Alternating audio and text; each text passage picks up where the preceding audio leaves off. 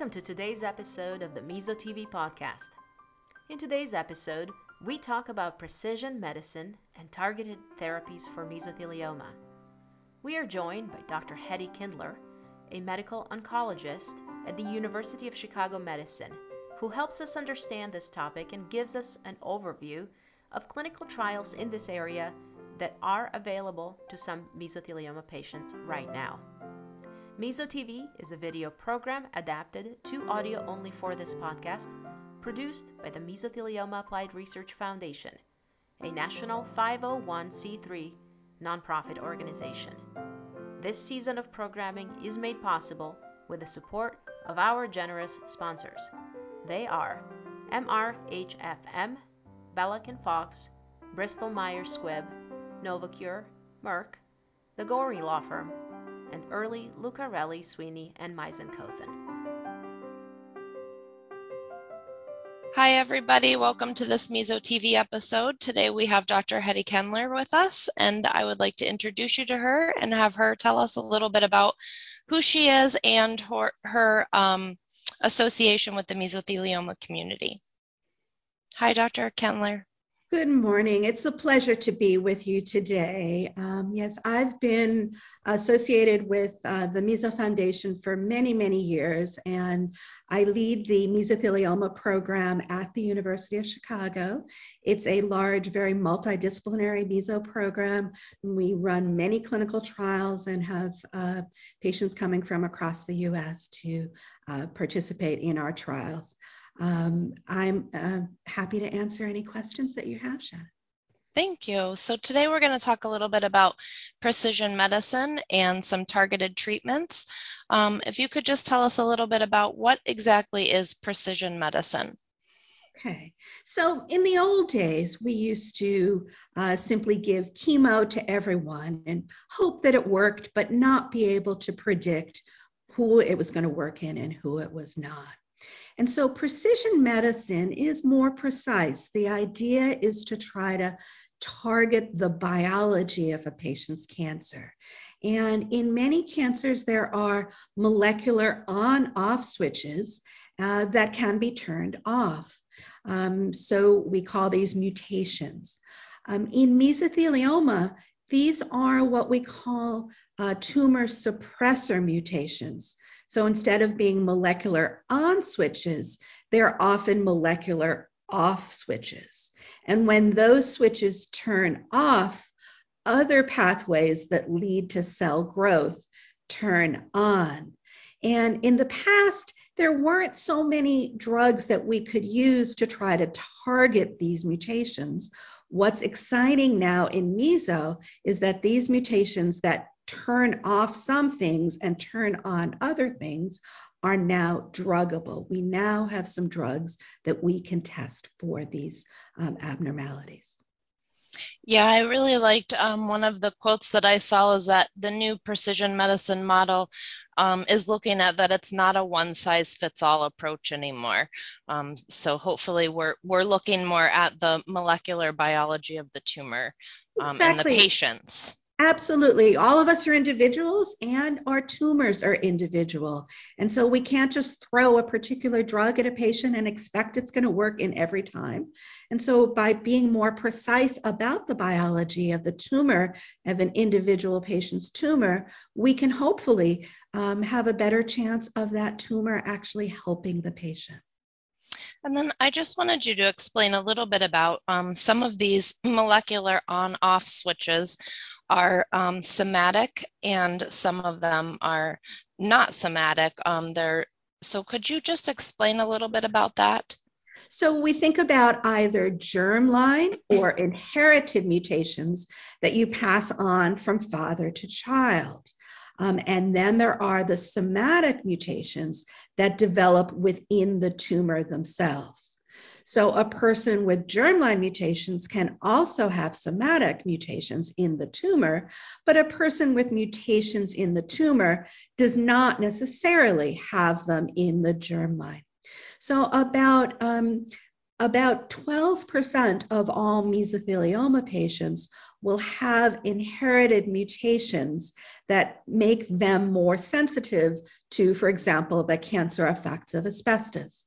About 25% of patients with the peritoneal meso in the abdominal cavity, will have these mutations.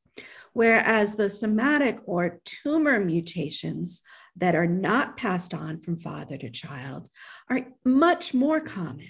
So the two most common ones are BAP1, BAP1, and NF2.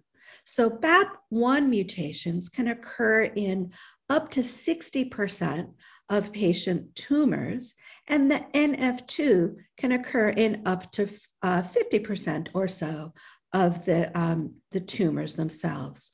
In the inherited or germline, we don't see the NF2 for mesos. We can see BAP1 and another one called CDKN2A. And then there are quite a number of others that we see in the germline, but that's not the focus of today's talk. And can we talk a little bit about how do they test for these? Sure. So at many centers of excellence, we test for these at the initial patient visit. So at the University of Chicago, all patients will be asked to spit in a cup so that we get their germline mutation, and most patients don't mind giving up a little spit. And but you can also do that by blood. And then the tumor mutation you will do by taking a little piece of the tumor that the patient already had at their biopsy or at their surgery, and you send these to a laboratory that can then evaluate for those molecular on-off switches. Many of these are done at the university centers, but they can also be send-out tests. So companies that do the tumor mutations include Foundation, Tempest, Keras. There are quite a number of others. So that means that a community oncologist who doesn't have, a lab at their center can send these out and then get those back a few weeks later. Great, so we recommend that patients get these done early at diagnosis. They can take a few weeks to get back, and that way you can always figure out have something in your back pocket for the future to help you figure out what your next treatment might be. They don't really impact at the present time what your first treatment would be. Thank you very much for explaining that. And the exciting role of all of this is that now we're figuring out that we have some potential medicines that could help with these people who are expressing or not expressing these mutations. And we have some trials going on, and I'm going to let you go ahead and tell us a little bit about those. Sure. So I think we have to first talk about types of trials. And so in the past, when there were trials that were looking at various abnormalities, these trials did not include patients with meso. And so when we're first looking at a new drug, we're testing, it's a 1-2-3 system. So the early stage trials are phase 1 trials. And these are trials that are trying to figure out what's the right dose, how often do you give the drug, what are the side effects, how long does the drug remain in your system. And so these are early stage trials. Today, these early stage phase 1 trials, often called phase 1B trials, are targeted to something very specific in the biology of a tumor. So for example, there are a number of trials that target patients with BAP1 or NF2 mutations. Now, in the past, before all of the basic science work happened that determined that meso patients have these mutations and that helped us understand how they help the tumors to grow and how these drugs could inhibit them, many of these trials just did not include meso. They included the common cancers. It's much more profitable, let's say, for a pharma company to have a trial targeting, I don't know, breast cancer or prostate cancer rather than the less common tumors.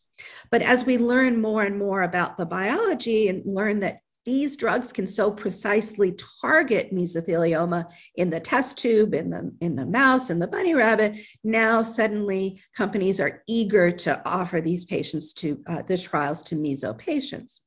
So what often happens in what we call phase 1b2 basket trials is that, let's say there's a trial for patients with NF2 mutations.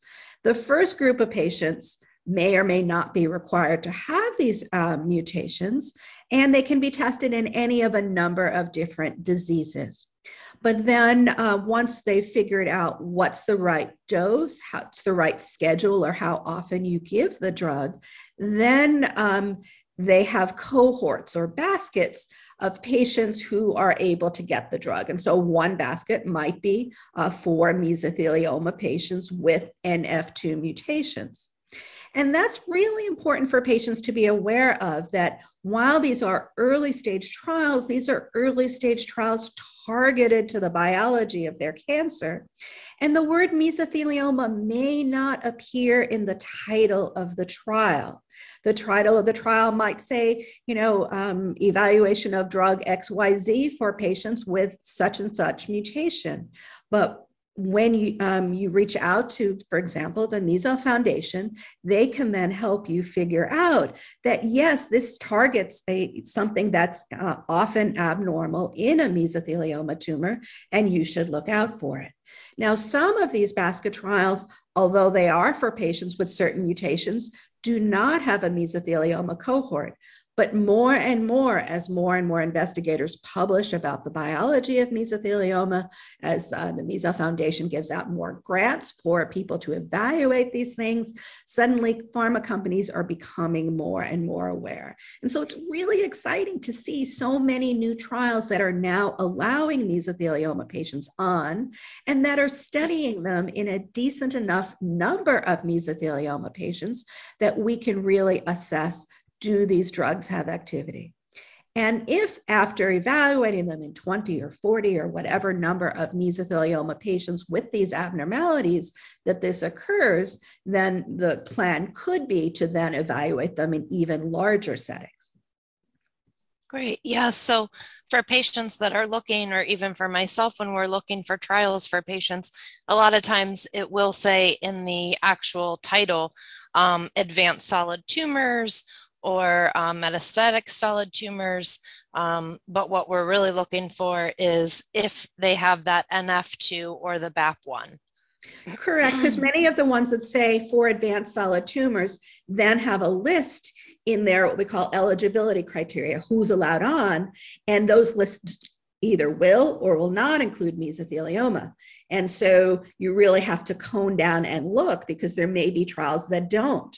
Now, some of the investigators who are involved in mesothelioma may reach out to companies and say, hey, you've got a drug that targets the biology of this disease really well. Would you consider adding in a mesothelioma cohort, which actually happened in one of the studies that we're talking about today? And so, you know, that can occur, but you as a patient can't just say, hey, I've got this tumor, can I go on? They're not going to say that you can, but certainly if mesothelioma is listed as one of the tumors in that set, then you can. Right. Okay. Thank you so much.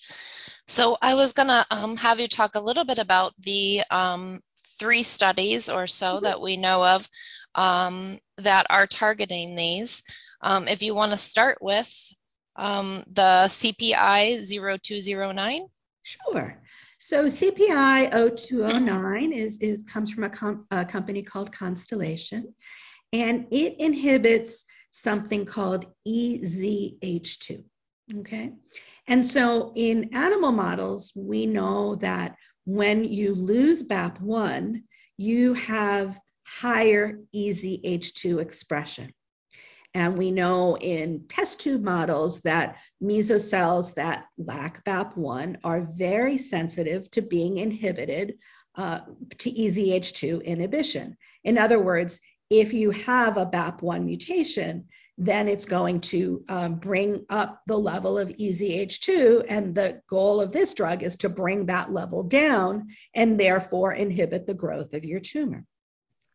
And in this particular trial, we look for patients who either have the mutation that we see on what we call the next generation sequencing, the looking at the tumor to see those molecular on-off switches, or on the pathology, when we look at the tumor cells under the microscope, we are looking for something called loss of BAP1 on immunohistochemistry. And that is very commonly done at diagnosis in mesothelioma, because it often can help you identify, is this really a mesothelioma? And so, so if you have on loss of BAP1 on IHC, that could enable you to go on this trial. Now, there is a history of looking at EZH2 inhibitors in mesothelioma. And so Dr. Zauderer, who is well known to the Foundation, led a trial of a different EZH2 inhibitor called Tazemetostat a few years ago, and demonstrated that patients tolerated it well, that it controlled the tumor for some time, and that there were patients who responded. And I think of this as sort of grandson of Tazemetostat. There are various fancy things that drug companies would say that they did that are a little bit different of their drug versus the other drug. But it's a, you know, a similar pathway. It's the same pathway and a similar category of drug. And so it's exciting to see maybe a new and improved version of Tazemetostat, looking to see if that can also be evaluated for meso. So this is, again, a phase 1B trial, and patients, the phase 1 portion completed, and now we are in the mesothelioma expansion cohort, where patients with previously treated mesothelioma, so whether their tumor progressed on standard Alimta-based chemotherapy or on standard immunotherapy, and they have the abnormality in the BAP1 pathway, are now offered this drug, which is conveniently a pill. A lot of patients would rather take a pill rather than an IV.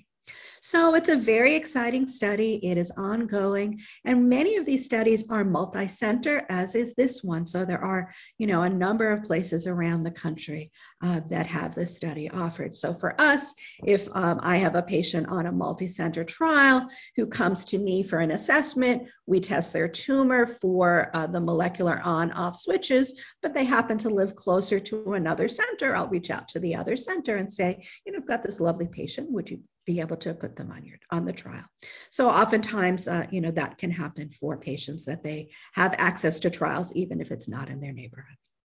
Yeah, that's very helpful. That is one thing that I did notice about actually all three of these, is that they are oral drugs, mm-hmm. which is sometimes much nicer for patients to be able to take, especially if they don't live very close to the center of excellence. So, well, absolutely. You know, many patients would much rather, you know, not get stuck all the time and be able to take a pill. But remember that when one is on an earlier stage trial, there are often more frequent visits to be able to assess the what are the blood levels of this drug, what are the side effects of this newer drug. And some of the trials will even require or request a biopsy to be done before and sometimes after, to get a sense of what's going on in the tumor at that moment from the drug, and what are some of the other factors in the tumor that might help predict whether a drug is going to work or not. So some of these trials are a little bit more labor intensive for the patient in terms of travel, but that's why the Meso Foundation provides scholarships to help patients travel to clinical trials. Absolutely. And then that kind of leads into the next trial that is going on with the Limparza, which is also given orally, and that is for malignant mesothelioma as well. I'll just have you talk a little bit about that. That has to do with the BAP1 mutation as well. Right, and so BAP1 mutations, either inherited or in the tumor, affect how the DNA is repaired in the tumor. So DNA are the building blocks of life. And so if you cannot repair the DNA properly, then other pathways go up when that one goes down. And so this drug and class of drugs called PARP inhibitors basically inhibits that PARP pathway that gets kind of hyperactivated in these patients. So these are a class of drugs that, unlike the other two I'm talking about that are still in the experimental stage, this is a class of drugs, the PARP inhibitors, that are approved for a number of other cancers with other mutations such as BRCA1 and BRCA2. So they're approved in pancreas cancer, breast cancer, ovarian cancer, prostate cancer, but are being evaluated in mesotheliomas specifically because of the BAP1 mutations, which are not found in those other cancers commonly. So this again is an oral agent, and here we know from studies of other cancers that patients who get a PARP inhibitor who are sensitive to a platinum agent are more likely to respond subsequently to a PARP, that basically a biomarker of sensitivity to a PARP is sensitivity to a platinum. And Can I have you, I'm sorry, I don't mean to cut you off, but will you explain for the patients what sensitivity means? Because I think sometimes they get a little bit confused as to whether that means that you respond or you don't respond. Oh, I'm sorry, sure. So what we mean by sensitivity in this setting is that either the tumor shrank or it stabilized for a reasonable period of time. And so a patient who had received standard Alimta or Pemetrexed plus either carboplatin or cisplatin, if their tumor either shrank or stabilized with those drugs, then they're more likely to respond to a PARP inhibitor. Their tumor was already sensitive to drug A, and so they're also more likely to be sensitive to drug B. Whereas if their tumor grew right through those two drugs, then it's not worth it to even bother with a PARP. It's not going to help.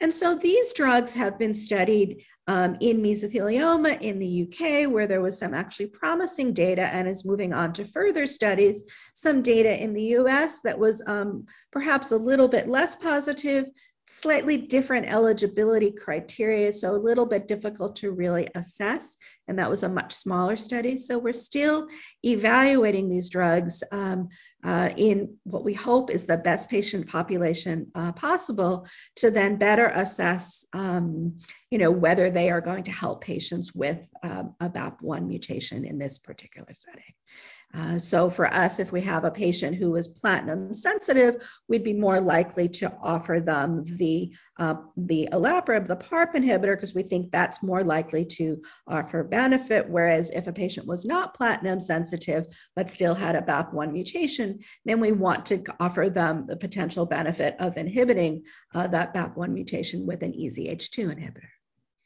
So we try to tailor it to, what the patient's biology is telling us.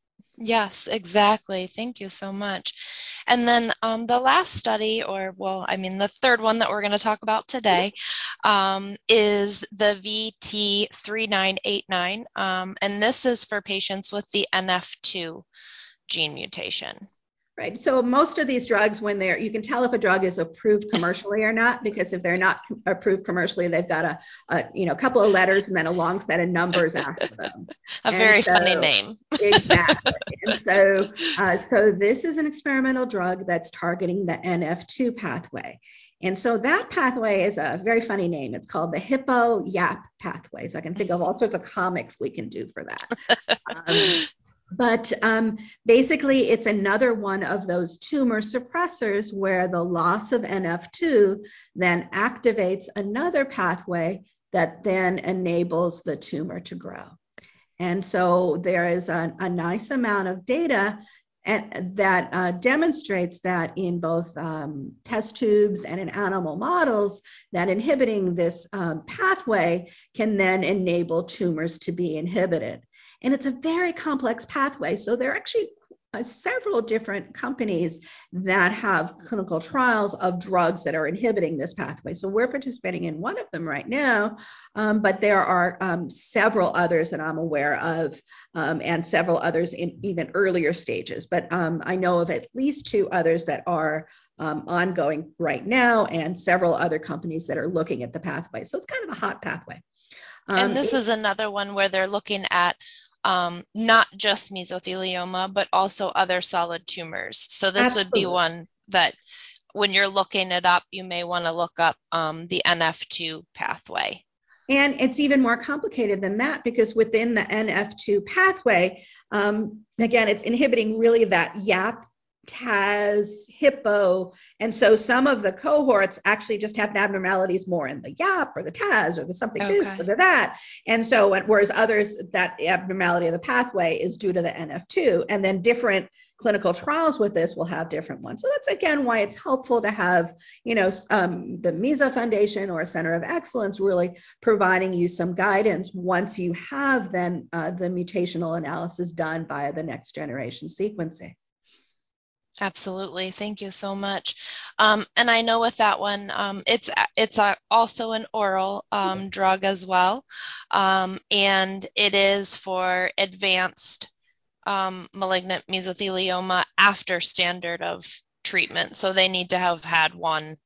Right. And, you know, in the past, many trials would require that you fail every standard treatment these days, most of the time.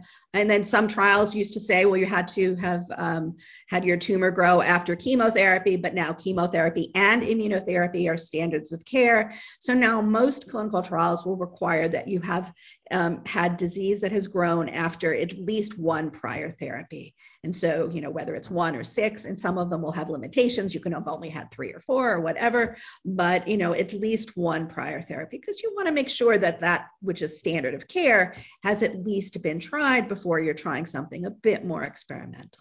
Again, this is targeting, you know, an abnormal pathway in many mesotheliomas, and it is an oral agent, which again, many patients really appreciate.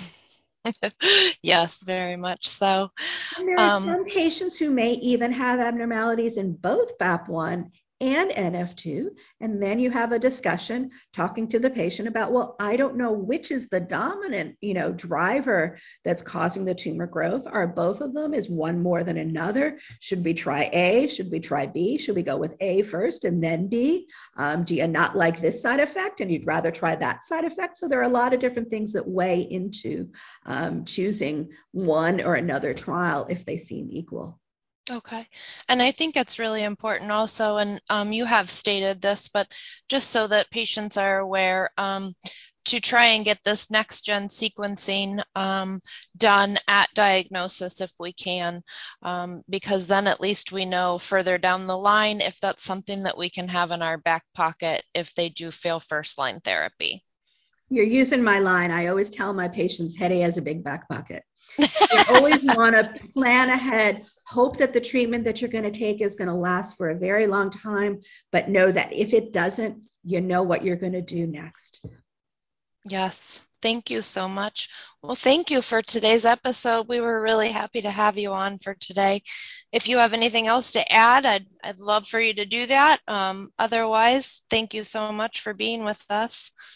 Well, I'd like to just mention the next generation of where we are going with this. Absolutely. Again, in the old days, it used to be throw some drugs at patients, chemo, and let's hope it sticks and let's hope it works.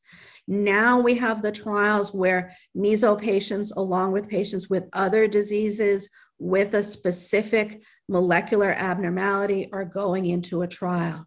But the trial of the future, which is actually already happening, is a trial where any mesothelioma patient goes on the trial, somebody profiles their tumor to look for the molecular on-off switches, any immunohistochemistry markers that are there, and then based upon that meso patient's specific abnormality, they then get binned into one of a number of different arms of a trial. We call that an umbrella trial because it has a lot of spokes to it. And then any patient with mesothelioma can get a treatment that's hopefully targeted to the biology of their tumor. So there already is a trial like that that's ongoing in the UK called the MIST trial. And we and others in the US are working on developing trials for mesothelioma patients so that, you know, was what if, you know, you don't have that BAP1 mutation and you don't have that NF2 mutation, are you left out in the cold? No, there certainly are many other trials that can be offered, but we really want to have trials so that any patient with mesothelioma has access to it, and that's based on the biology of their specific tumor. And so with help from our, you know, partners in the Meso Foundation and others, hopefully we can do enough research to be able to really learn enough about this disease so that we can be able to offer trials to any patient who needs them. Yeah, it's a very exciting time in the space of mesothelioma, you know, with the introduction of the immunotherapies coming over, and now with the more precision medicine looking at these targeted, more targeted therapies, it just gives these patients so many more options than what they used to have. Absolutely. You know, I think for many years, there were no therapies for meso, then there was one therapy, and then just took many more years to get that second. And, you know, and now I think things are really exploding. I think we're really at a point where in the next few years, we're going to have a lot more options for our patients. And so it's a really exciting time to be a mesothelioma researcher, because we know that in the near future, hopefully, we will have so many more options.